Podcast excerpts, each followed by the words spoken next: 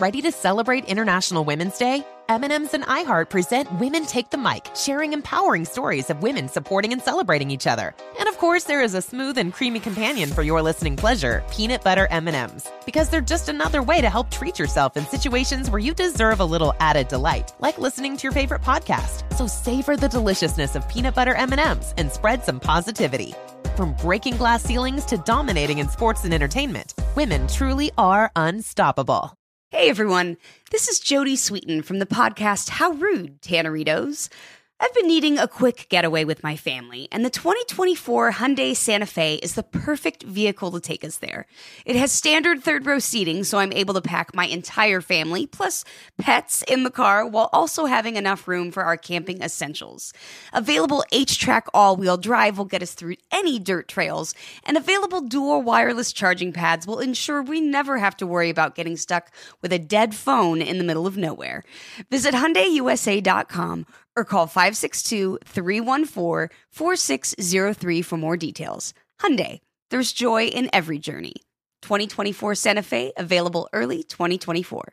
Are you ready to move your career forward? Make your comeback with Purdue Global and get college credit for your work, school life, or military experiences. With these credits, you may have already completed up to 75% of your undergraduate degree. You've worked hard to get where you are. It's time to get the recognition you deserve and earn a degree you'll be proud of. One that employers will trust and respect. When you take the next step in your life and career, make it count with Purdue Global, Purdue's online university for working adults. Start your comeback at purdueglobal.edu. Did you know that most salads travel over 2,000 miles to reach your plate? But not with 80 Acres Farms. Their crisp salad greens and herbs are food less traveled, going from farm to store in days, not weeks. They stay fresher for longer in your fridge. My salad lasts all week long, which means less food waste and easy meal planning. Oh, and did I mention there's no need to wash these greens? Because 80 Acres Farms uses zero pesticides. Visit 80acresfarms.com to learn more and find their salads and salad kits at your local Harris Teeter.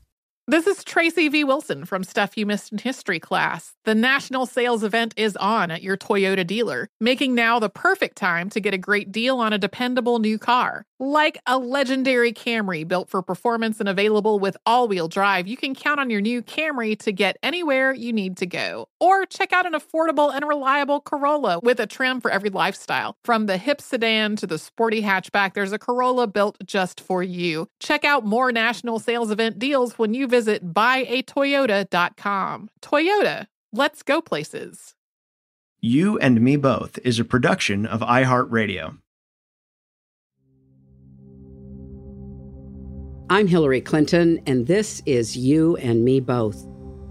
Over the course of this season of the podcast, we've been looking at the challenges democracy faces right here in our own country. From the relentless assault on voting rights in the states to an ideologically driven Supreme Court whose decisions have dire consequences for our civil rights and freedom. Today, we're taking our exploration of the battle to save democracy abroad, unpacking the motivations behind the brutal, unprovoked invasion of Ukraine by Putin's Russia. The war in Ukraine has captured the world's attention since Russia began its assault on February 24th. I don't know about you, but my heart just breaks watching the Russian military shelling cities, destroying apartment buildings, community centers, religious institutions, homes, lives, everything in their way. And yet my heart also soars while I watch the Ukrainians bravely persevere in the fight against this attack to preserve their country and their freedom. There has been incredible reporting from the front lines that is keeping us informed. But I want to do something a little different today and take advantage of the expertise and insights of two guests I know and admire to talk about how we got here, where this may be heading, what this crisis has to do with us and with our democracy here in the United States as well as elsewhere. Later, I'll be speaking with Mike McFaul, who served as ambassador to Russia when I was Secretary of State. We both had a front row seat to Putin's return to power in 2012, and we both have some interesting stories to share from that time. But first, I'm talking to historian and journalist Anne Applebaum. Anne's been writing about Eastern Europe, the Soviet Union, democracy, and authoritarianism for years. I don't think it's hyperbole to say she's one of the smartest journalists out there, particularly when it comes to what's happening right now. You may have seen or read one of her many books and articles. She's currently a staff writer at The Atlantic. I've often looked to Anne to bring a wide lens and historical context to the current events in Europe and Russia and I was eager to talk to her about what's happening now. Anne lives mostly in Warsaw, Poland, but she's currently teaching a course on democracy at Johns Hopkins University. So for this conversation, we reached her in Baltimore. Hello, Anne. Hello, Hillary. How nice to see you. It is really nice to see you. I have to say, uh, you've been a constant source of uh, information and explanation for me over a number of years, but particularly over the last few years. And I'm delighted that you can take some time to be on this podcast. So, welcome. Thank you. I'm flattered to be asked and very happy to join you. To get us started, you know, there's been a lot of speculation about Putin's mindset. And I have my own experience uh, as Secretary of State and apparently one of his least favorite people on the planet. Um, and you are an expert on authoritarianism, democracy, Eastern Europe, and so much else. You wrote a really prescient, very smart piece three weeks before the invasion in the Atlantic called The Reason Putin Would Risk War. So, Anne, unpack that for us. What do you know about Putin that enabled you to see that when so many other people were happy to put their heads in the sand? So, first of all, thanks for having me, and thanks for that particular question. Um, there is a relevance to you, which I which I'll I'll get to in a second. Um, Putin is someone who was very shaped by the events of 1989 and 1991 in the way that all of us were, but he was shaped differently from from you and me and many listeners. Uh, we I was in Eastern Europe in 1989. I watched the Berlin Wall fall. It was a moment of great excitement, feeling of liberation. Uh, in 1991, when the Soviet Union came to an end, that felt like a possibility for a new beginning. It was a great moment for Russia. Um, Putin experienced all those events from exactly the opposite point of view. So he saw the Berlin Wall. To him, he saw democracy activists, demonstrators on the street forced the legitimate government out of power and forced him to make this humiliating retreat. You know, there he was. Uh, you know, a, a, member of the imperial police, you know, policing East Germany, which is where he was based at the time. The KGB headquarters in Dresden, they had to burn their papers in the courtyard. Um, they called Moscow for reinforcements. None came, and they understood the empire was over. He's written about that and spoken about it several times, so we know he remembers that. You know, he then retreated back to Russia, um, where he was part of this you know his generation's um, extraordinary theft of resources. Actually they stole money from the state. They then laundered it in the west. Um, they then brought it back to russia and they um, brought themselves back to power. But he's always harbored this this memory of that humiliating defeat and for him, it was both a defeat of the empire, but it was also the victory of what he sees as a kind of Western virus, you know, an, um, an anti-autocratic ideology. The, you know, the language of democracy, the language of freedom, the language of rights, the language of anti-corruption. Um, these are the things that he thinks are the most dangerous to his form of power, and he fears that it could bring him down exactly the way that it brought down the Soviet Union. You figure in this because in 2011, when there were genuine democracy protests in Moscow, um, and these were, I stipulate, grassroots demonstrations organized in Russia by Russians, his reaction was the United States and the CIA and Hillary Clinton have organized these mm-hmm. in order to take me down.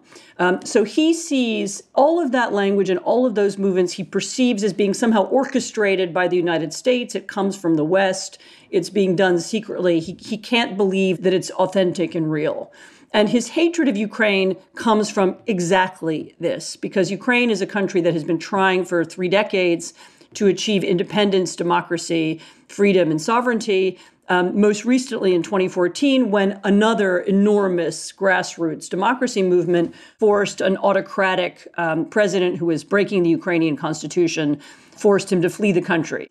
And that is what he is most afraid of. And so Ukraine for him is this representative of a set of ideas that he doesn't like. I mean, there may there is a historical component as well, and this you know this kind of traditional Russian feeling that Ukraine's not a real country and it's just part of us. But it's also what's truly motivating him is that this is the language, the language that's used by the Ukrainian president that we're all hearing. Um, him use now is a problem for him personally. This is what he's afraid of Russians hearing and adopting. A successful, prosperous, democratic Ukraine would be such a challenge to his form of government that he can't tolerate it. How do you think you know Putin judged this time? You know, obviously he had an incredibly wonderful experience with four years of Trump, who was parroting everything that uh, he wanted to hear. Why now do you think that this has um, happened? So it's a it's a good question. It's actually clear from the nature of the attack that this is something he's been thinking about for a long time. Um, he's been planning it for a long time. He's even been planning the propaganda around it for a long time. Um, it was not a spontaneous attack provoked by something Joe Biden said or Zelensky said. I think he chose the moment for, for, a reason. I think there are a few things going on. One is that I think during the Trump administration, Putin believed that he might have a way to get Ukraine back or to weaken Ukraine or to undermine Ukraine, maybe even using the United States. Um, he hoped that Trump would be an accessory to that. And I think Putin hoped that it, maybe in a second Trump term, um, that task would be completed. Um, I think he also imagined both that America was more divided and also that America and Europe were more divided than they are. He did not expect the reaction of the alliance. So it's not just the United States, it's the United States plus Europe plus other allies. Actually, Japan has been very supportive as well, who are joining in the sanctions, who are helping with military aid you know, he has a narrative about the West being degenerate and the West being finished. Um, and the West's, you know, term in, in power being over, and I think he believed his own narrative, um, and so he thought that this this would be a good moment to strike. I agree with that. I think that, uh, as you say, this is something that he's long been planning, and uh, it was opportunistic. Now, as shocking as it is to see this invasion, I think a lot of people are similarly just totally confused and frankly heartbroken about the brutality. Anybody who followed what Putin did in uh, Chechnya or in Syria or even in, you know, the parts of Ukraine that he seized, I think 10,000 people have died since uh, 2014 in ongoing fighting with Russian proxies as well as the Russian military. So what do you think is the best case outcome here? The best case outcome is that Ukraine wins. Um, and by winning, I mean that the Russian troops are forced out of the country. You're exactly right to point to the behavior of Russian troops in previously occupied territories in the past. What we know about occupied Crimea is that they came in, they arrested anyone who they thought might be a dissident, they expelled people from the country, people were disappeared, people were kidnapped on the street who they thought might be political opponents. As the Russians move into eastern Ukraine, they are behaving like the NKVD, which was the precursor of the KGB, did in Eastern Europe in 1945. I mean, sometimes I have this horrible deja vu because I wrote a book about exactly that period. And they came in, they had lists of people to arrest, they terrorized the population, and they brought in a regime of terror. And my guess is that the Russians will do the same. And, so, and this is why I say this because this is why the Ukrainians are fighting. It's not just about sovereignty, it's also that they know their entire way of life will be destroyed if the Russians come. Um, and for that reason, the only positive outcome that, and, and I think the one outcome that the United States should be working towards, is that the Russians withdraw. Any remaining yes. Russian presence in those territories is going to be pure hell for the people who live there. Right. I agree with that completely. Certainly, in any communication I've had with anybody in any position to influence our policy, I think that is exactly what we should be aiming for, which means that we need to have even more lethal aid flowing into Ukraine to help support them. Where do you stand on this whole issue, Anne, about uh, you know direct uh, NATO involvement, particularly direct American involvement in uh, doing more than providing equipment and obviously intelligence and financial support to help the Ukrainians, uh, you know, defend themselves? So I understand why the White House and NATO are reluctant to have a direct confrontation between NATO troops and Russian troops. You know, I understand where that comes from. I understand that people it's not just that people are afraid of nuclear war, it's also that, you know, we haven't had a proxy war with Russia since Afghanistan in the 1980s, which was a completely different war, completely different era not the same stakes in terms of you know in terms of nuclear weapons and so on. And people just don't know what the rules are. I mean what counts as escalation? What's a provocation? You know i don't think we have the same kinds of back channels there's no Politburo. There are no intermediate institutions with which we have relationships. Um, it's not clear even that ambassadors, you know, have any influence in this, in, you know, in the Putin regime. So it's we, we don't have any contacts with them. Um, so I understand that reluctance. However, I, I also worry that some in Washington and elsewhere haven't really understood what the stakes are here. I mean, I don't think we can allow Ukraine to be defeated. I think that it would have such catastrophic consequences for us and for our allies, um, you know, both in inviting Putin to come into those territories and in terms of what it would mean for, you know, for the self-confidence of NATO allies, but also other allies around the world. I hope that people in Washington are beginning to be a little bit more creative, that if a no-fly zone is out, then um, you know, are we thinking about doing big military exercises in the Baltic Sea in order to draw Russian troops away? Are we thinking about ways of training and arming Ukrainians that we haven't tried before? One of the things that you've done so effectively over the last um, couple of years, particularly, is to link what the stakes are between this rise of autocracy, particularly the aggressive disinformation campaigns uh, of Russia, but linking it to a rise in either an indifference or contempt or rejection of democracy on the part of too many people, in my view, in Europe and in the United States. Do you think that this could be a turning point in waking people up as to what is at stake and what could be lost if we don't protect our freedom and our, our democratic institutions? I think all of the people who took democracy for granted in our society and in, in our in allied societies suddenly realize how much they would have to lose and how much value there is in the institutions that we have and why we need to protect them and reinforce them. I mean, it's been actually very interesting to watch how some of the pro Russian politicians in Europe have been embarrassed.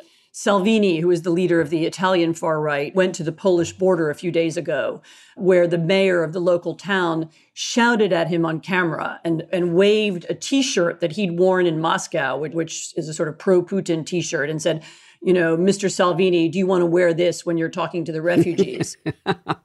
ah. There is a feeling that these, you know, these pro-Russian politicians who were very often taking money from or at least accepting kind of PR help from the Russians or had interactions with the Russians are part of the problem. They did have influence in a lot of societies and the the feeling that they are partly responsible um, is now quite widespread. I mean, Nigel Farage in the UK is under attack you know, Marine Le Pen in France is under attack. So many, many of them are now being seen as having been irresponsible. And of course, these are the same politicians who say they hate liberal democracy and you know have autocratic leanings and would destroy institutions if they if they came to power. Well, in fact, you're currently at Johns Hopkins University uh, teaching a course uh, appropriately titled Democracy. And I'm just curious, you know, with the Cold War having ended before most, if not all, of your students were even born, how do they view this war in Ukraine? Uh, what kind of questions do they ask you about, you know, what it all means?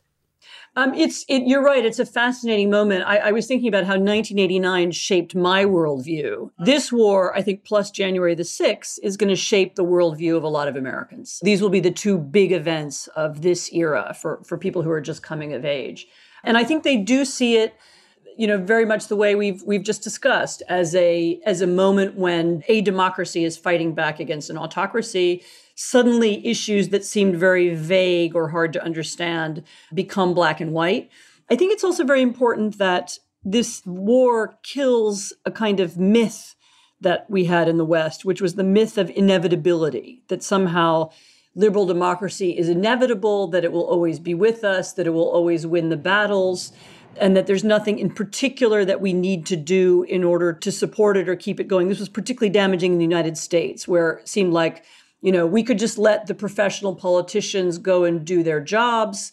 Um, none of us had to really participate in anything because our democracy was just fine. I think this, this, and as I say, and January the 6th are a moment when people see that that's not true, that there may have to be more public participation, that you might have to involve yourself in politics in ways that you didn't expect, just like the Ukrainians are right now. We're taking a quick break. Stay with us.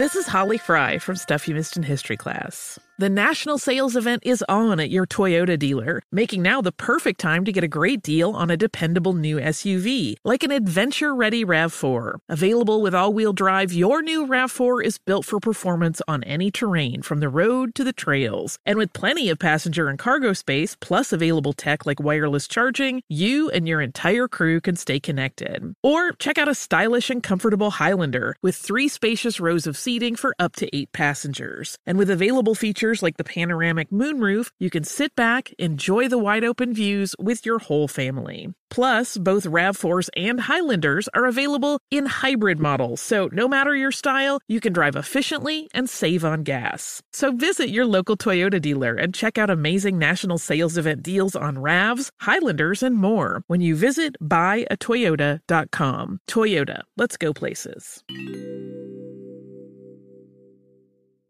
Did you know that most salads travel over 2,000 miles to reach your plate, but not with 80 Acres Farms? Their crisp salad greens and herbs are food less traveled, going from farm to store in days, not weeks. They stay fresher for longer in your fridge. My salad lasts all week long, which means less food waste and easy meal planning. Oh, and did I mention there's no need to wash these greens? Because 80 Acres Farms uses zero pesticides. Visit 80acresfarms.com to learn more and find their salads and salad kits at your local Harris Teeter. Does money stress you out? Let Facet flip your financial chaos into clarity. Finding Facet immediately put us at ease. Facet's innovative approach to financial planning ensures your money works as hard as you do, enabling members to experience the joys of having your finances in order. And that makes us Facet for life now, I guess. Visit Facet.com, F A C E T.com to learn more. This ad is sponsored by Facet. Facet Wealth is an SEC registered investment advisor. This is not an offer to buy or sell securities, nor is it investment, legal, or tax advice. These testimonials are from current Facet members who are not compensated. All opinions are their own and not a guarantee of a similar outcome.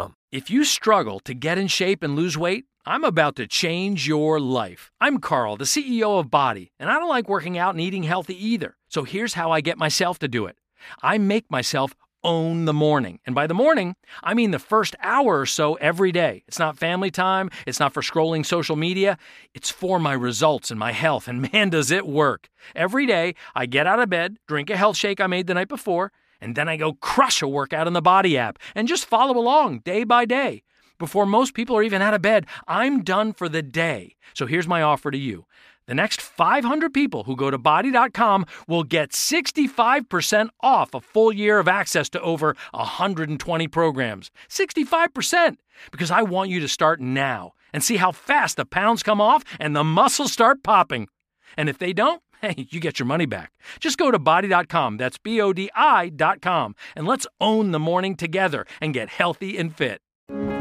At UC San Diego, we understand that in order to turn the vast unknown into new cures or human connections or expansive culture, you have to be willing to venture further out.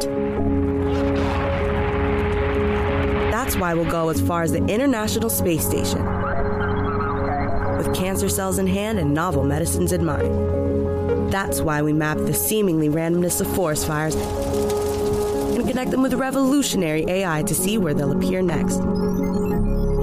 And it's why we arrive on the San Diego shore from all over the world to bring different perspectives to our world's biggest challenges. When you push the boundaries of science, art, and culture, whole worlds open up. And at UC San Diego, that's where the real adventure starts. Learn more at ucsd.edu.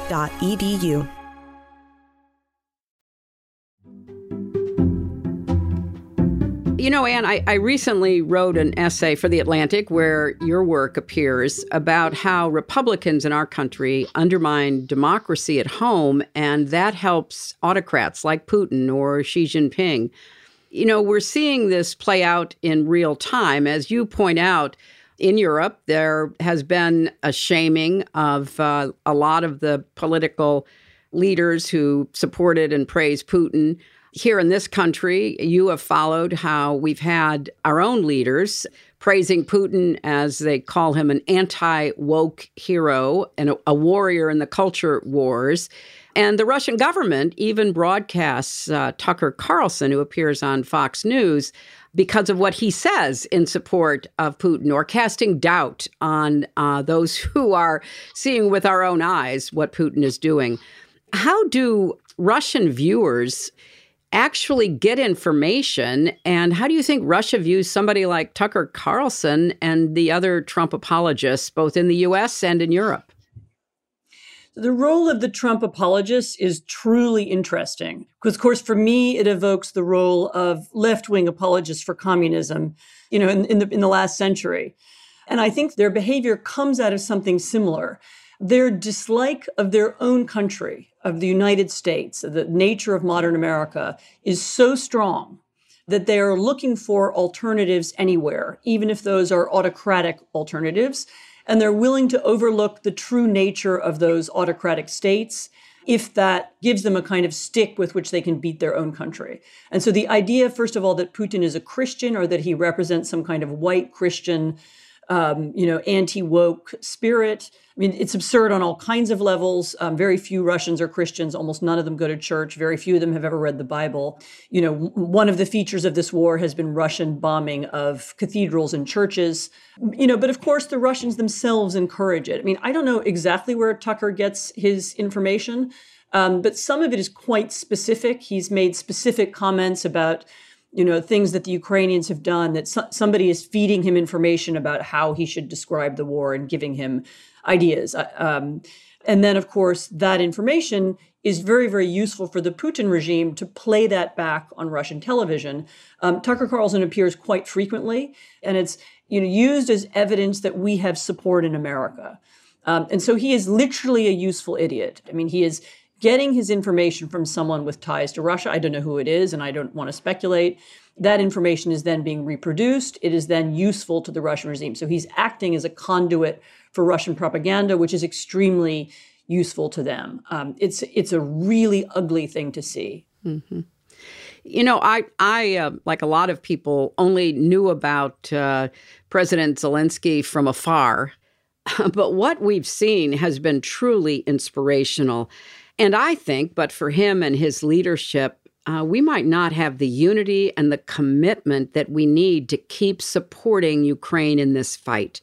Have you ever met him, Anne? And and if so, can you give us some idea about how this former comedian and actor has grown into the principal defender of democracy and freedom in the world right now?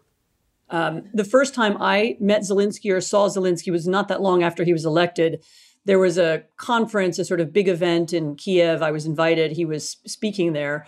And he, when he spoke, he did a kind of performance. I mean, it's, you know, there was some comedy routine. One of his comedy troupes came and pretended to be him. And, you know, then he stood up. You know, it was, it was funny. It was very well done. And afterwards, people said, well, that's, I guess it's nice that the president of Ukraine is amusing, but, you know, this is a country in war with Russia. Maybe we need something more. And people were really worried by that. Um, and they didn't know how he would react in the case of a crisis. One of the really interesting things about him, though, is how he got elected. So he was in a television series that he wrote and produced called Servant of the People, in which he played an ordinary school teacher who accidentally becomes president. Um, and it's it's a long story, and the plot is complicated, and you know, and but a lot of the, what the television series does is it makes fun of how Ukrainians are over respectful of power. You know, once the he's a sort of you know an ordinary guy, he becomes president. Suddenly, people start genuflecting to him, and you know he's mystified by that, and so on. And I think one of the things that he's understood is that the way to reach people is to be an ordinary person, to have ordinary emotions. And in, in a country that's used to feeling distance and sort of fear from the state and from power, which they've had for you know several hundred years, really, he has broken through, and he, you know, it's what he's wearing. He's wearing a t-shirt, not not fatigues. He's not pretending to be a general. He's just an ordinary person who's fighting this war like so many are.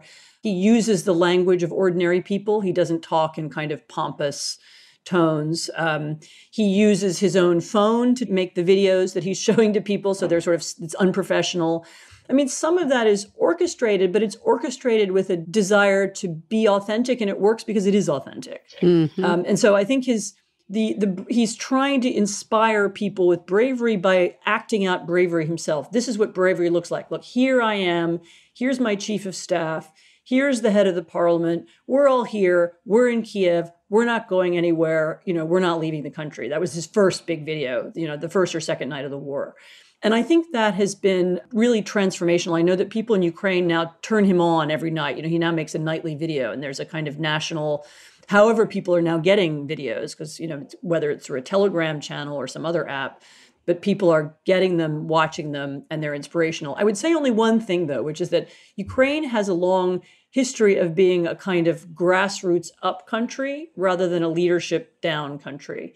And I do think that even if anything happened to him, that they would keep fighting. So mm-hmm. you know, it's it's a it's it's the it's what you're watching is this kind of self organization you know this territorial army that people all kinds of people are now joining who have no experience fighting in the past. That's not just because of him. It's also you know he is he is learning from them as much as they learn from him. So i think they would they would be fighting even without him. And and what about russia? I know it's so difficult to get accurate factual information if you're in russia and we've seen a lot of protests. We've seen people being arrested. Latest numbers I saw were, you know, in the, you know, 15,000 plus area of people who've been thrown in jail for protesting.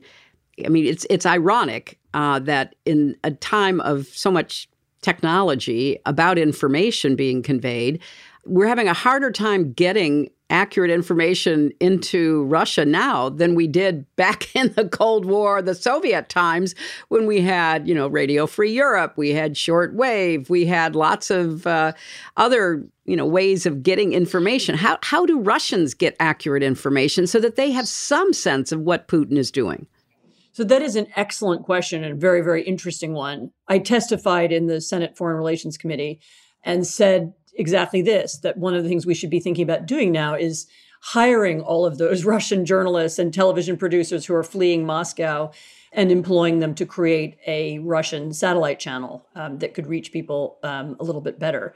The Russians are trying to cut off all access to the outside world, sort of app by app and station by station. Um, all of the Russian journalists have now been expelled from Moscow who had any independent standing. I spoke yesterday actually to friend of mine in Moscow who is she's sort of the last liberal journalist standing, and she says she doesn't want to leave her book collection. Oh, um, which you can understand. Oh my gosh! But she, everyone she knows is gone. Everybody's leaving, and so you know, I really think it's the task now for our administration and for other European governments to figuring out what we're going to do. Do we need Russian satellite station, as I discussed? Do we need to be thinking about digital samizdat? Should there be people who are trying to organize communications inside Russia through email chains or through other kinds of connections? Um, what is the best way to reach Russians? I mean, there's a lot of creative thinking going on right now, you know, at the sort of lowest possible levels as people try and figure out exactly this problem. But um, but it's not easy to solve. I mean, one almost wishes for shortwave radios back because at least at least there was one channel, you know, on which it was possible to hear things. Well, in fact, I think I heard the BBC was going to dig out their old shortwave, you know, the radio communications equipment to see if they could actually uh, get into Russia. Well, Anne, I just have to close by number one, thanking you because honestly, you are such a clear and level headed source of insight and knowledge when it comes to this part of the world. But I also have to ask, as you look at the threats to our future, not just coming from Putin, but sadly, sometimes coming from ourselves, given your understanding and appreciation of history, are you optimistic? So I am naturally pessimistic. I think anybody who spends their life studying Soviet history has, you know, has, has some issues. But one of the conclusions I've recently come to, um, and this is particularly true in, in our country, is that it's very irresponsible for someone like me to be pessimistic about our country and about the future of democracy. Because really, what happens tomorrow depends on choices that we make today. So nothing is inevitable. Liberal democracy is not inevitable, but also decline is not inevitable. Autocracy is not inevitable. And so I think we owe it particularly to younger people to continue to be optimistic. It's only by thinking about a better and more positive future and then figuring out how to get there that we will be able to achieve it. So I remain an optimist. I believe that people are good and that they want to create better societies and that people instinctively understand what's justice and what's injustice. And I, you know, I, I do believe that if we try and if we if we want it to happen, that Ukraine can win and liberal democracy can prevail.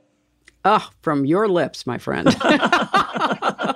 I cannot thank you enough, Anne Applebaum. And I hope you wouldn't mind if I set up my own channel with you to stay in touch with you because uh, occasionally yes. I do get a chance to. Uh, you know, kibitz with those who are making these uh, literally life and death decisions for Ukrainians, for our, our future. And I so value your insight, and I look forward to continuing the conversation. Thank you. It was a real pleasure to speak to you. Thank you so much. Anne Applebaum's newest book is called Twilight of Democracy The Seductive Lure of Authoritarianism. I hope you will all pick it up and recommend it to your friends. There's a lot that uh, sadly applies right here in our own country. We'll be right back.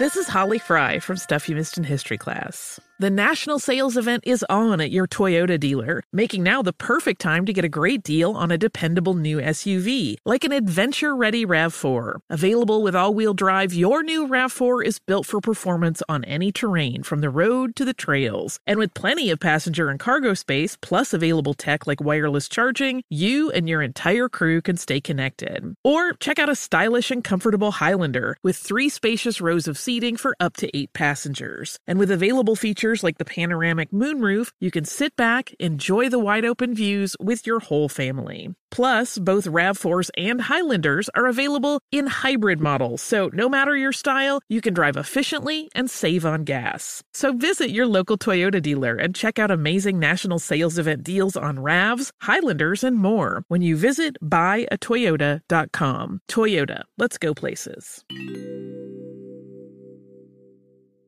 Farm to store in days, not weeks. That's 80 Acres Farms. Did you know most salads travel over 2,000 miles to reach your plate? But not 80 Acres Farms. Their crisp salad greens and herbs are food less traveled. They stay fresher for longer in your fridge. My salad lasts all week long, which means less food waste and easy meal planning. Oh, and did I mention there's zero need to wash these greens? Because 80 Acres Farms uses zero pesticides.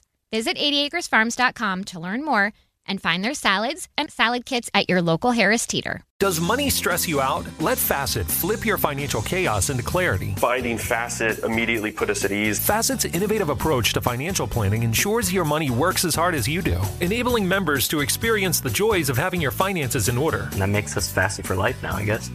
Visit facet.com, F A C E T.com to learn more. This ad is sponsored by Facet. Facet Wealth is an SEC registered investment advisor. This is not an offer to buy or sell securities, nor is it investment, legal, or tax advice. These testimonials are from current Facet members who are not compensated. All opinions are their own and not a guarantee of a similar outcome. Can I give you a real incentive to lean into your decision to start working out and eating better? I'm Carl, co founder of BODi. That's B O D I. And right now, if you sign up for a one year subscription to BODi, I want to make you an offer you can't refuse. I'll give you 65% off. Look, I know it's not easy to get fit and lose weight, especially if you're trying to figure it out by yourself, but we make it simple. Just follow a program for 20 to 30 minutes day by day and lose 5 to 10 pounds a month. We have over 120 programs programs that have been tested and proven to work, and almost 300,000 five star reviews in the App Store to prove it. BODi also has complete eating plans and thousands of healthy, delicious recipes. So stop guessing and start seeing results with BODi. And I'll give you 65% off your annual membership right now so you save big on the app that CNN underscored named Best Fitness App. So don't wait. Sign up for a year of BODi and save 65%. Just go to bodi.com. That's body with an I.com. At UC San Diego, we understand that in order to turn the vast unknown into new cures or human connections or expansive culture, you have to be willing to venture further out. That's why we'll go as far as the International Space Station. With cancer cells in hand and novel medicines in mind. That's why we map the seemingly randomness of forest fires and connect them with revolutionary AI to see where they'll appear next. And it's why we arrive on the San Diego shore from all over the world to bring different perspectives to our world's biggest challenges. When you push the boundaries of science, art, and culture, whole worlds open up. And at UC San Diego, that's where the real adventure starts. Learn more at ucsd.edu.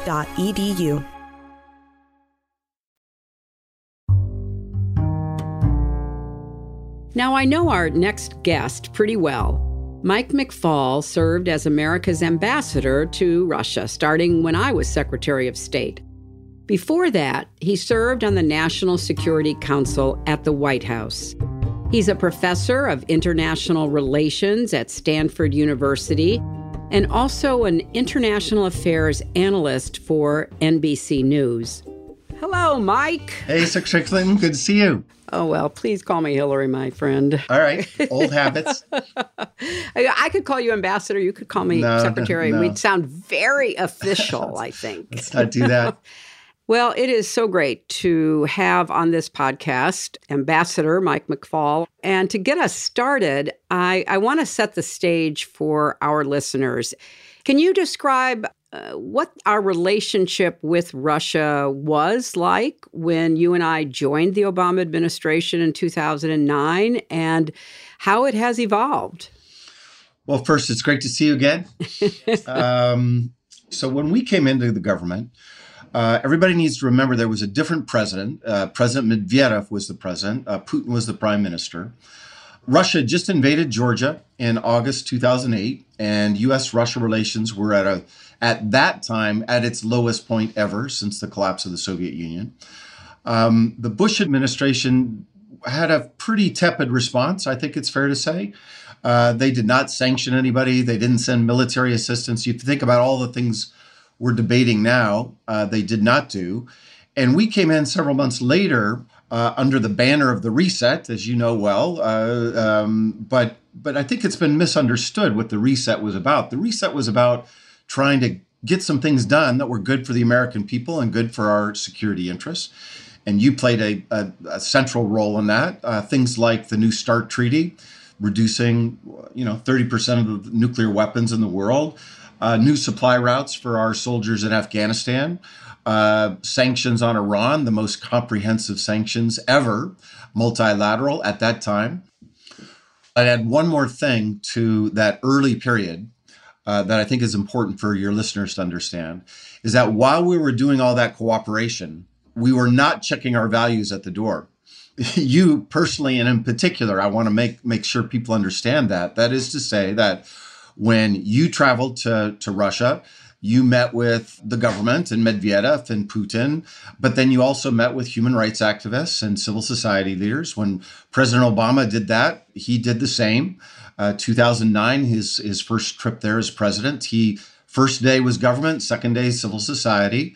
That was our policy, right? Mm-hmm. Dual track engagement. And by the way, when all that was happening in the Medvedev years, it was no big deal. You know, Obama had a roundtable with all the chief opposition leaders. So did you, and it was kind of no big deal. It was not. It was right. not news. It's important to remember we were at least in a, a position where we were talking with and even negotiating yes. with the then uh, president of Russia. What happened? How did we get from there to here, in uh, your expert opinion?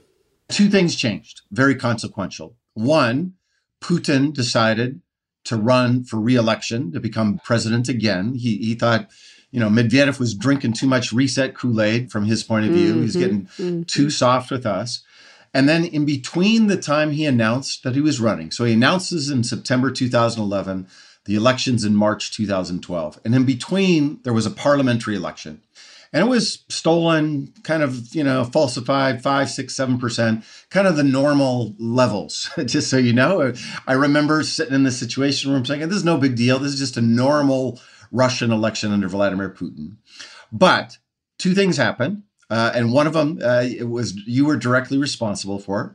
Uh, one, you issued a statement about those elections not being free and fair. I think you were in Vilnius at the time, if I'm not mistaken. I was actually at an OSCE meeting. So that's right. was, that's right. Uh, you know, the Organization for Security and Cooperation in Europe. And one of the goals of American diplomacy, literally since post World War II, was to promote and protect uh, free and fair elections. Exactly, and and I remember it vividly. Just so you know, Hillary, because I was at my son's football game in Maryland and uh, trying to find a quiet space to speak to your aide at the time, Jake Sullivan, because uh, I was the guy that cleared that statement for the White House on a Saturday. Mm-hmm. And your statement, plus Russians going out onto the streets to protest that uh, falsified election, right? First 500, then 5,000, then hundreds of thousands of people uh, protesting. First time you'd seen that kind of protesting in Russia since 1991, the year the Soviet Union collapsed. And Putin put those two things together and he said, aha, there's a threat to my regime here, and it's Hillary Clinton's fault. It's the mm-hmm. West's fault. And mm-hmm. I I really think, you know, he's paranoid about democracy, right? Right. With with good right. reason, by the way. Mm-hmm. But that became the drama that leads to the events today because two years after those protests, there were major protests in Ukraine. By the way, I think you were in another meeting in Europe when Yanukovych was supposed to come sign an EU agreement, and he got cold feet at the time, and he's you know because Putin put a lot of pressure on him. Uh, by that time, I was working in Moscow, and I remember they they gave him a big a financial aid package to not sign that agreement. And Yanukovych was that at that time the president of Ukraine. So that's right. Just, yeah. for people who may not know, right? Right. And he was coming to an I want to say another meeting that you were at, if I'm not mistaken. Yeah, I uh, was in Ukraine. I actually I, I remember I was I was in Ukraine. And you know there was such a sense of uh, hope and optimism, particularly among young Ukrainians, and you know, their uh, hopes were to move toward Europe. They wanted to be part right. of the European Union. And that was a separate issue from NATO, that they wanted to be considered Europeans. Uh, they're in literally the largest landmass country, uh, other than Russia, that is in Europe. And they wanted to look west. Right. Well, and that's exactly what happened. Uh, Yanukovych did not sign that accession agreement with the European unions. And um, a, a, journalist then turned parliamentarian, his name is Mustafa Nayyem, got onto Facebook and said, This is outrageous. We are European. He said, Come to the streets. And eventually uh, they came to the streets. And that was again for Putin. There it is again mass mobilization. He doesn't believe that people can do this on their own. There's got to be the, the hand of the United States and the CIA. It then got violent, as you remember by this time you were no longer uh, Secretary of State, Right. as I recall. But That's right. But I you- left, yeah, February 1st, 2013. Right, right, So this had happened, you know, after uh, Secretary Kerry was Mhm. in place. But Mhm. the mobilization again, that's what they call the revolution of dignity. Yanukovych fled, and Putin decided, okay, here's the the hidden hand of the Americans again, and that's when he invaded Ukraine the first time, seized Crimea, supported the separatists. But ever since, he's been trying to undermine that democratic uh, government that took over ever since through all kinds of different ways. And as he said the night before he invaded, I watched that speech. It was this rant all over the place. Took 58 minutes for him to make his argument. Um, and by the way, you know, as a professor, uh, let me say, if you need 58 minutes to make your argument, you don't know what your argument is. Um, but there were two seeds of it in there. And to this day, this is what it is about. He said, We're going to destroy the Ukrainian army and we're going to do denazification, which means to kill Mr. Zelensky, to wipe out his government. So this is about him trying to roll back the revolution of dignity from Mhm. 2014. Right.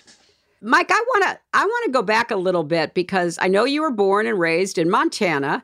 How did you become interested in Russia and become a Russian expert? Wow, we're going way back. Uh, so yeah, as I grew up in Montana. Uh, never been to California, let alone abroad until uh, as a 17 year old kid, I flew to Stanford. I was an undergraduate at Stanford, but I got interested, Hillary, in high school. I was on the high school debate team, and my junior year in Bozeman Senior High, the topic was to improve U.S. trade policy. And so my partner and I ran a case, as they're called in debate, to grant the Soviet Union most favored nation status. That was our case. Mhm. By the way, something I later disagreed with, but at the time, that's how I got Mhm. interested. And um, when I showed up, uh, you know, it was the fall of 1981. So President Reagan had just been elected. Uh, he was talking about, you know, the evil empire, and it, it felt like a very scary time to me as a young kid. And so, fall quarter of my freshman year, I enrolled in two classes that really had a big impact on my life. First year Russian, which I then took, you know, for many years, and then, you know, a course on how nations deal with each other. And I was animated by an idea that that you know, in, in different ways, has been a part of my thinking ever since. You know, I wanted to see the Soviets themselves. You know, I was wondering, well, what is this about the evil empire? And I'm, I'm not sure I believe Ronald Reagan. And so I wanted to get to the Soviet Union. And so, you know, most kids at Stanford, they go to London, Paris, Florence for their junior year abroad. the end of my sophomore year, uh, I went to Leningrad. I went to Leningrad State University. And you got to remember, like, this is 1983. Imagine that phone call to my mom, uh, Oh, you man. know, who, who thought that California was a communist country, you know, and suddenly her son's going to, you know, the evil empire. But, um, and, you know, basically ever since that, that was how I got kind of interested in Yeah. thinking about the place. That's really an interesting story because you've been evolving ever since. Yes. And you ended up being our ambassador to Russia. And I remember very well the challenges that you and your family faced because I think, Mike, you also posed a real challenge, a real, in their view, threat to their mentality, starting with Putin, but going on down. You wanted to live your life. Your kids were with you initially. You were engaged in the community. You were on social media. And then we started to get very troubling, you know, messages about how the government of Russia, and that had to start with Putin, was really making life hard for you. Can you talk a little bit about that? Because I, think, again, people who are just for the first time maybe tuning in because Ukraine is so dramatic and so horrific may not have at all the the background that you certainly do about how we ended up where we are. Yeah. Um, so remember, uh, we left out a few chapters of my history, and I'll, I'll go through them quickly. But you know, my initial time in the Soviet Union, I was like, "Ah, this place isn't so bad." Uh, I went back in '85, understanding Russian better, and I got deeper into the society. And then I, I came out a militant anti communist and, and a militant pro Democrat. And then I lived in the Soviet Union. Um, I was a Fulbright scholar in 1990 91. You know, that's when there was mass mobilization, democratic movement. And I worked with a group that you probably know, the National Democratic Institute. Sure do. And it was just a euphor. It, you just got to remember, it was such a euphoric moment. I remember because you know the the Berlin Wall fell in 1989, and then the the years you're describing, um, two years later, led yeah. to the fall of the Soviet Union right. in '91. So at that period, uh, groups like NDI and and you know I then opened the office in Moscow in 1992 for NDI, the National Democratic Institute, Institute right. funded by the United States government, yes, actually. Yes, um, and it's affiliated with the Democratic Party, and we mm-hmm. were there to help mm-hmm. uh, do political party development. But we were not. Mm-hmm. We were there at the invitation of the government. I think that's the part that people get wrong they wanted us there. And, you know, I was a rock star.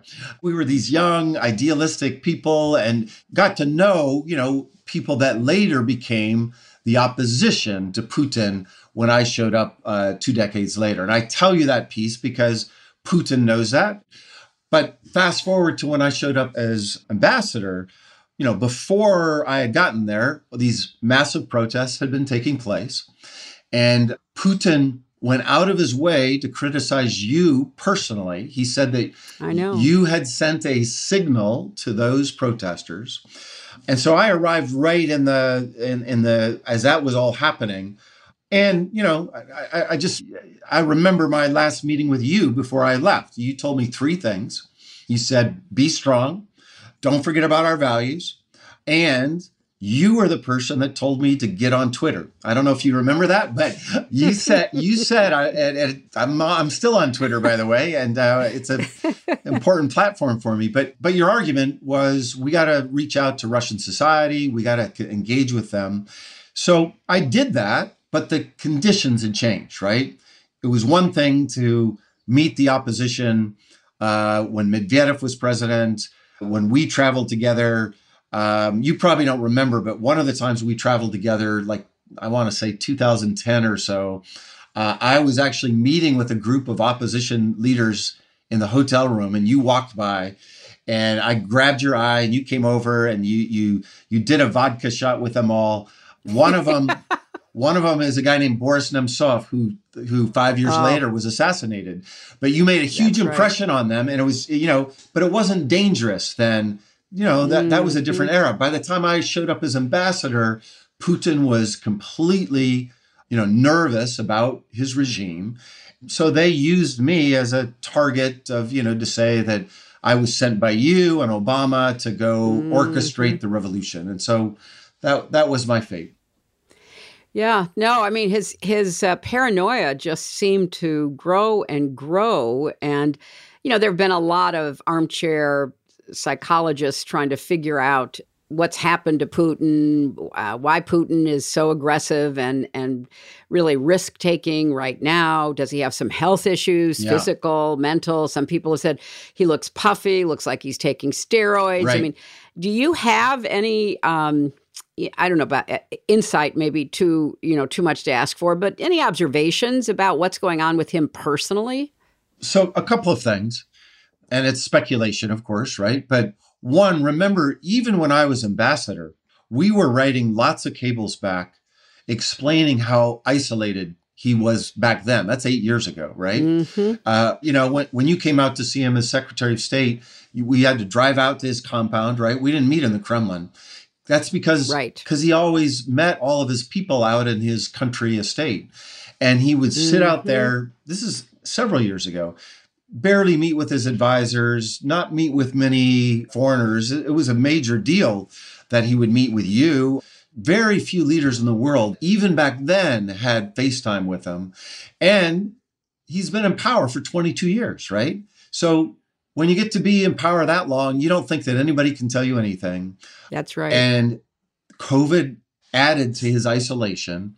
Uh, he doesn't get very good information. He just gets this secret information from the KGB guys, and it's all distorted about Ukraine. You know, he's already uh, removed some of his intelligence generals. That's exactly right. Because yeah, we've heard that because mm-hmm. he got bad information about how the Ukrainians were going to receive them. So I think he's been very isolated for a long time, has been starting to believe his own propaganda, and then, you know, has this other piece that I think is important for people to understand. He thinks of himself as a great, you know, Catherine the Great, Peter the Great, restorer of the Russian Empire. Uh, wants to bring the Slavic peoples together, as he explained before he invaded Ukraine and fundamentally doesn't understand Ukrainians. Like he just doesn't understand. They aren't just people with an accent, uh, but basically Russians, right? That's what he thinks. Mm-hmm, um, mm-hmm, and he right. drastically miscalculated in thinking that this was going to be a cakewalk. And you can see he's he's gradually getting more and more angry, saying more and more crazy things talking about the internal, they call it the fifth column, right? The people inside Russia yes that's an old communist exactly. sort of Leninist, Stalinist term. It is it? exactly. Mm-hmm. It is. That was scary, uh, especially because I think of you know my Russian friends who he's thinking of.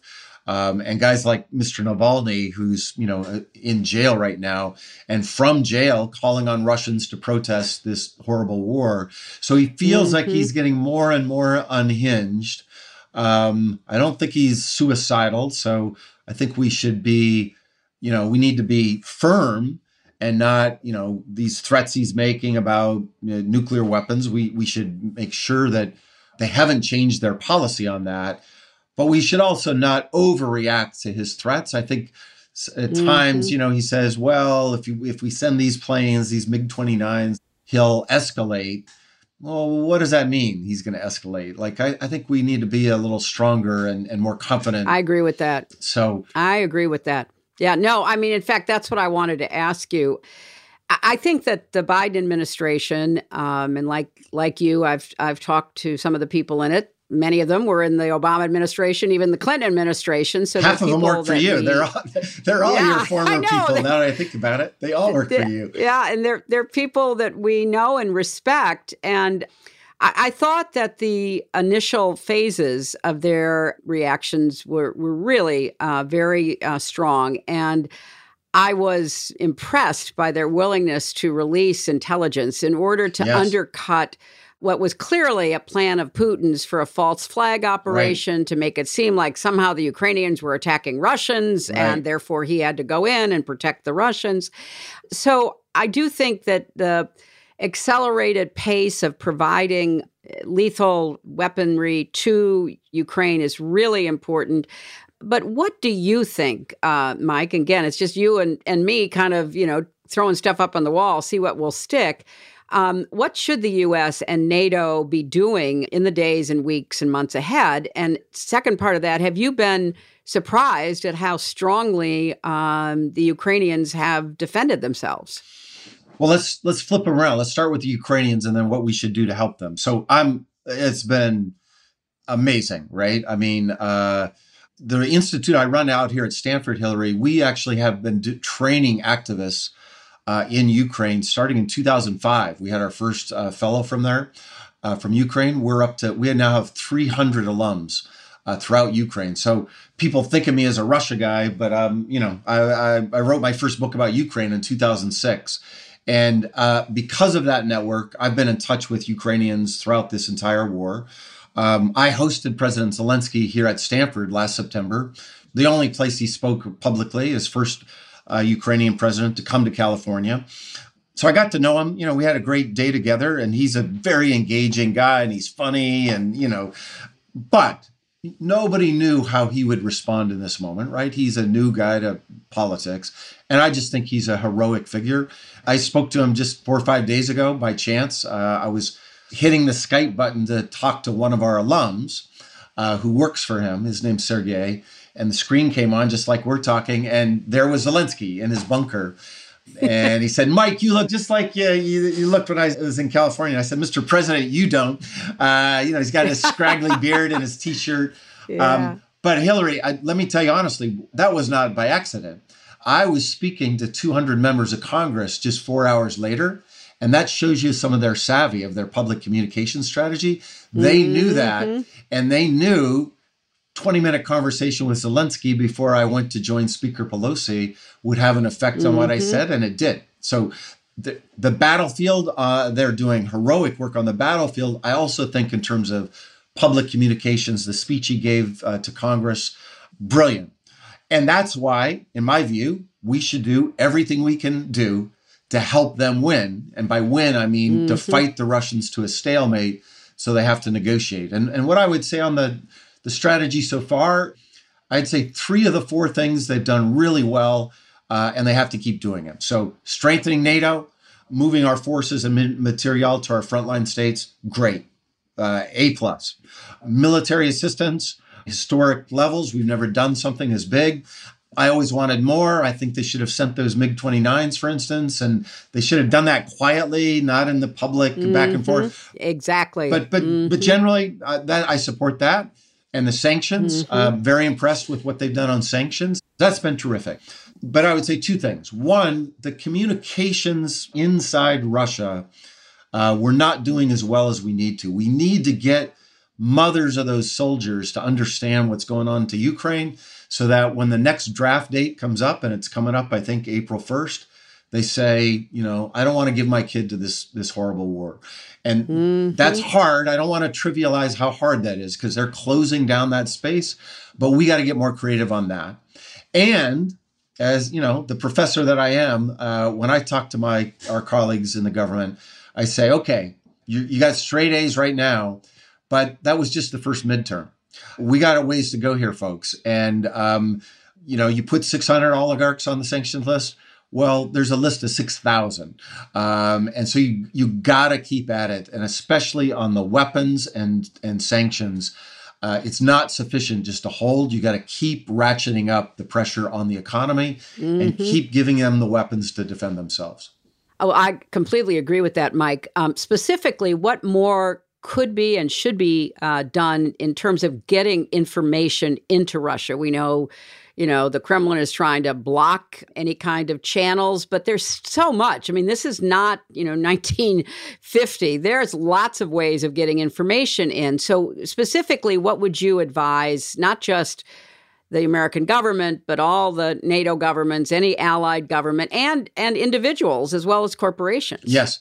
Well, one thing we should do immediately is to help two in particular. I can be very specific uh, TV Rain and Echo Moskvy. Uh, the radio station. By the way, you were on Echo Moskvy. I remember. I remember. I, we went to the studio. I remember. Uh, they they have your photo on the wall, just so you know. After that, oh. so when I would go there as ambassador, I would walk by it, and that you know, just to for people who don't know, this is the number one radio multimedia co- company started in 1990 this iconic echo moskvy i mean everybody listens to it. Millions of listeners throughout the country. They just were shut down a couple weeks ago. And tv rain is the last independent tv program. They're reconstituting themselves outside of the country and we should support them.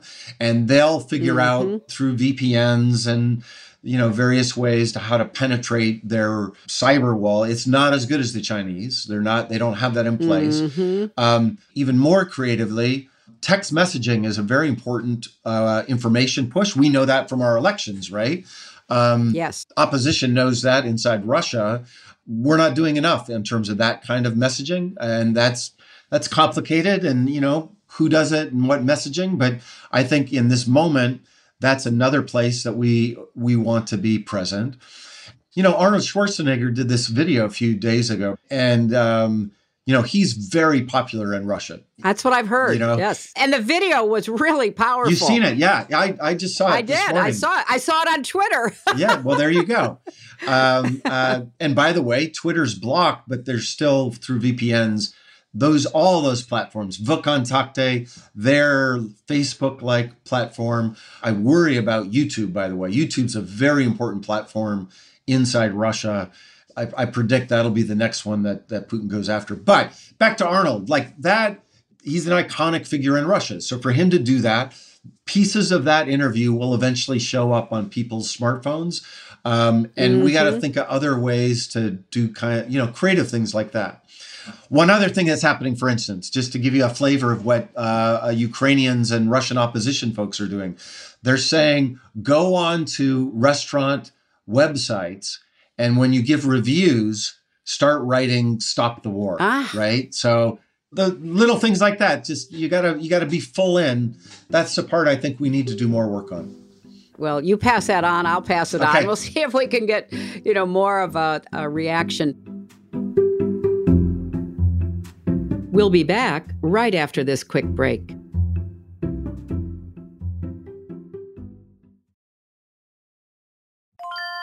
This is Holly Fry from Stuff You Missed in History class. The national sales event is on at your Toyota dealer, making now the perfect time to get a great deal on a dependable new SUV, like an adventure ready RAV4. Available with all wheel drive, your new RAV4 is built for performance on any terrain, from the road to the trails. And with plenty of passenger and cargo space, plus available tech like wireless charging, you and your entire crew can stay connected. Or check out a stylish and comfortable Highlander with three spacious rows of seating for up to eight passengers. And with available features like the panoramic moonroof, you can sit back, enjoy the wide open views with your whole family. Plus, both RAV4s and Highlanders are available in hybrid models, so no matter your style, you can drive efficiently and save on gas. So visit your local Toyota dealer and check out amazing national sales event deals on RAVs, Highlanders, and more when you visit buyatoyota.com. Toyota, let's go places. Farm to store in days, not weeks. That's 80 Acres Farms. Did you know most salads travel over 2,000 miles to reach your plate? But not 80 Acres Farms. Their crisp salad greens and herbs are food less traveled. They stay fresher for longer in your fridge. My salad lasts all week long, which means less food waste and easy meal planning. Oh, and did I mention there's zero need to wash these greens? Because 80 Acres Farms uses zero pesticides. Visit 80acresfarms.com to learn more and find their salads and salad kits at your local Harris Teeter. Does money stress you out? Let Facet flip your financial chaos into clarity. Finding Facet immediately put us at ease. Facet's innovative approach to financial planning ensures your money works as hard as you do, enabling members to experience the joys of having your finances in order. And that makes us Facet for life now, I guess. Visit facet.com, F A C E T.com to learn more. This ad is sponsored by Facet. Facet Wealth is an SEC registered investment advisor. This is not an offer to buy or sell securities, nor is it investment, legal, or tax advice. These testimonials are from current Facet members who are not compensated. All opinions are their own and not a guarantee of a similar outcome. Can I give you a real incentive to lean into your decision to start working out and eating better? I'm Carl, co founder of BODi. That's B O D I. And right now, if you sign up for a one year subscription to BODi, I want to make you an offer you can't refuse. I'll give you 65% off. Look, I know it's not easy to get fit and lose weight, especially if you're trying to figure it out by yourself, but we make it simple. Just follow a program for 20 to 30 minutes day by day and lose 5 to 10 pounds a month. We have over 120 programs that have been tested and proven to work, and almost 300,000 five star reviews in the App Store to prove it. BODi also has complete eating plans and thousands of healthy, delicious recipes. So stop guessing and start seeing results with BODi. And I'll give you 65% off your annual membership right now so you save big on the app that CNN underscored named Best Fitness App. So don't wait. Sign up for a year of BODi and save 65%. Just go to bodi.com. That's body with an I.com. At UC San Diego, we understand that in order to turn the vast unknown into new cures or human connections or expansive culture, you have to be willing to venture further out. That's why we'll go as far as the International Space Station. With cancer cells in hand and novel medicines in mind. That's why we map the seemingly randomness of forest fires and connect them with revolutionary AI to see where they'll appear next. And it's why we arrive on the San Diego shore from all over the world to bring different perspectives to our world's biggest challenges. When you push the boundaries of science, art, and culture, whole worlds open up. And at UC San Diego, that's where the real adventure starts. Learn more at ucsd.edu.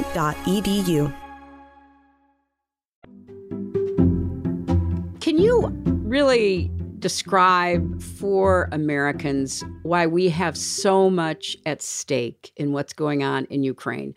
Assuming that Ukraine continues this heroic resistance, we're facing, you know, weeks, maybe months of attacks and stalemates and everything that goes with it, continuing threats from Putin. Why should Americans keep caring? Uh, why should they be willing to sacrifice, uh, whether it's increasing gas prices or other economic blowback from these very comprehensive sanctions? Yeah, great question.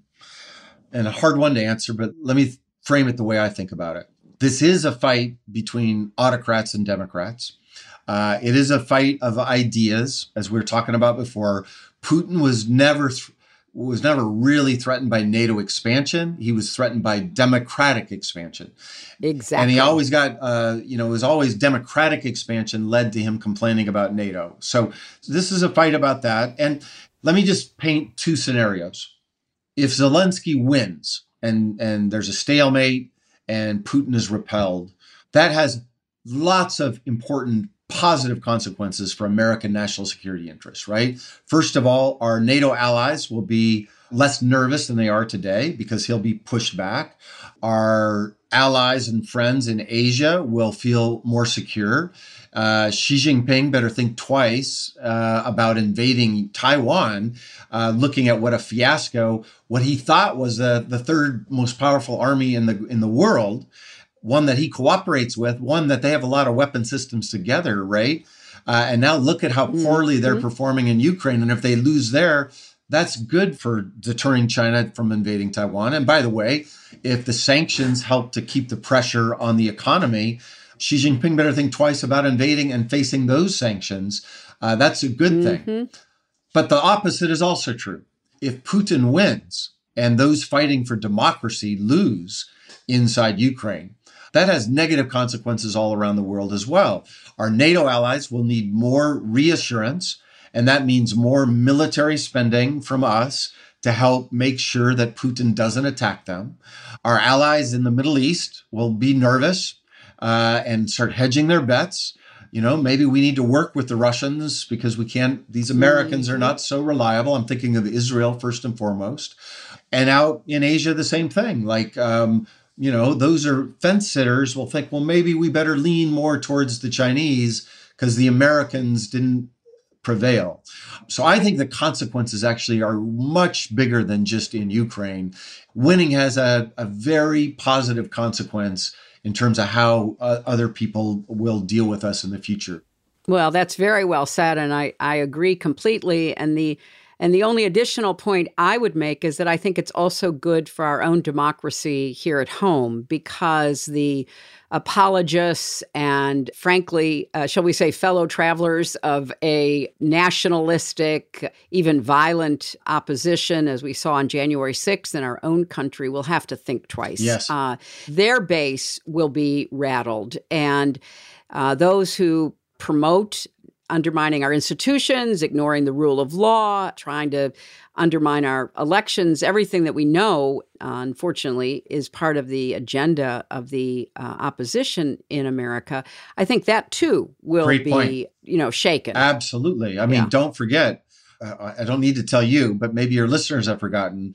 Putin's been trying to undermine democracy uh, for a long, long time, including our own democracy, including undermining you personally uh, during our mm-hmm. elections for a reason. I mean, you know, small d democratic ideas, small l liberal ideas are a threat to him. And leaders around the world, including you, uh, that support those are threats to him. And for years, he's been cultivating ties with, I call it the illiberal international, right? Populist nationalist leaders you know, Orban in Hungary, Salvini in Italy, Le Pen in France, Farage in the UK, and Mr. Trump and his, you know, the people around him, the Steve Bannons of the world. They have been, he's been making progress. I think the good yes. news out of this horrible crisis is it's like you just said, it's a lot harder to play those games and line up with Putin. But that's all the more important if he if he wins victorious all those kind of groups will now, you know, start sprouting again and say, well, he's evil, but you know, he's a strong leader. Uh, we can't we can't let them go back to that. We've got that's why mm-hmm. Putin has to lose in Ukraine. And I guess the final thing I, I would ask you, Mike, is does uh, does Putin and his uh, regime survive this, win or lose? So, um, you know, I'm a political scientist, and I would say we're not very good at predicting the future. Um, I also worked five years in the government. I'd say the CIA is not very good at it either. Uh, just so, so we they didn't get the Green Revolution in Iran right, or the Arab Spring right, or the Russian protests or Ukraine. But so, but with that humble caveat, let me let me say uh, two things I I know I'm very certain of. One, I'm absolutely sure that the Ukrainians eventually will win. Uh, I don't know when they're going to win, but Putin doesn't have the army to occupy this country, the largest country in Europe, 40 million people. Stalin had millions in the Red Army when he put his puppet regimes in place after 45. Putin does not have that capability, and he doesn't have the ideas.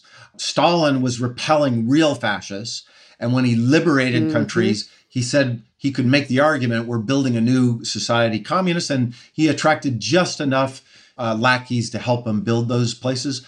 Putin doesn't have that. So Ukrainians will fight door by door with guns, acts of nonviolent civic resistance. There's no doubt on my mind that eventually, though, they will repel Putin soldiers. I just don't know when that should be. We should hasten that. But you asked a different question. You asked about Russia. And here's the way I think about it it reminds me of the Brezhnev era. You know, Brezhnev was in power for almost 20 years, one of the longest uh, serving general secretaries. In the early phases, you know, he was he was kind of he did okay uh, in the 60s, and then the 70s came along, and he went on this run of victories where communist regimes were taking over the world. Right, so Vietnam, Cambodia, Laos, and then Angola and Mozambique in Africa Nicaragua, even in our hemisphere, that was 79. And so he had like five wins. And by the way, Hillary, we kind of looked like we did recently, right? We were divided amongst ourselves. Lots of, uh, you know, civil rights movement, anti-war movement, Nixon. These were times where we didn't look like we were so strong ourselves, right? So there's a lot of parallels. And then Brezhnev overreached. He invaded Afghanistan and he thought right. it was going to be a cakewalk. You know, Kazakhstan, Kyrgyzstan, Tajikistan. We're just going to add one more stand to. They called it the 16th Republic, and we all know how that ended. It was a disaster for the Soviet Union, and it was one, not the only factor, but it was one of the factors that was the beginning of the end of the Soviet Union. It took a decade, but but it it helped unravel things, and I think this is the beginning of the end of of Putinism even if Putin survives in power, which he may very well do, it's a pretty horrific dictatorship. But he's lost the elites, Hillary. I, I got to tell you, like, I'm in touch with Russians all the time, including people that were kind of pro Putin, right? He violated the contract, which was I'll be your dictator in return for a stable economy. Well, that's over now. Mm-hmm. And mm-hmm. and I just think it will eventually you know, maybe it'll take one more leader that won't have the authority, but I do think this is the beginning of the end. I just don't know how long that process will be. But it's very hard for me to imagine a Putin like figure in power in Russia 20 years from now. I think that's really unlikely. So that's a sliver of good news. We just don't know when that good news gets delivered. Yeah. No, and, and we just have to keep our nerve and be patient yes. and be smart about, you know, the strategies the we course. employ and absolutely stay the course. Well, I can't tell you what a delight it is for me to have this time to talk with you, Mike. And I really look to you for uh, you know, interpretation and guidance about how we can stay the course. And thank you so much for, you know, sharing this time with me and our listeners. I really enjoyed it, Hillary. Let's do it again sometime. Thank you. Bye bye.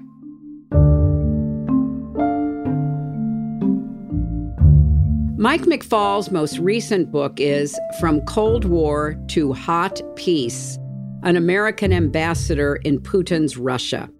You can also follow him, like I do, on Twitter at McFaul. Recent events have proven what we know to be true that we are all connected, that what happens abroad matters here at home, and that an attack on democracy anywhere is a threat to democracy everywhere.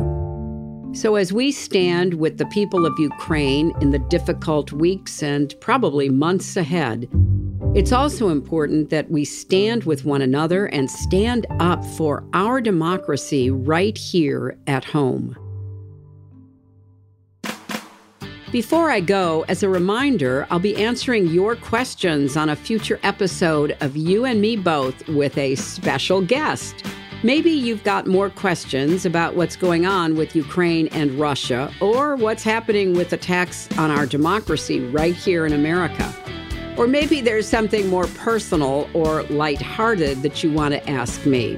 No matter what your questions might be, write to you and me both pod at gmail.com. Or you can leave a voice message at 202 780 7515. And who knows, I might just answer your question on the show. You and Me Both is brought to you by iHeartRadio.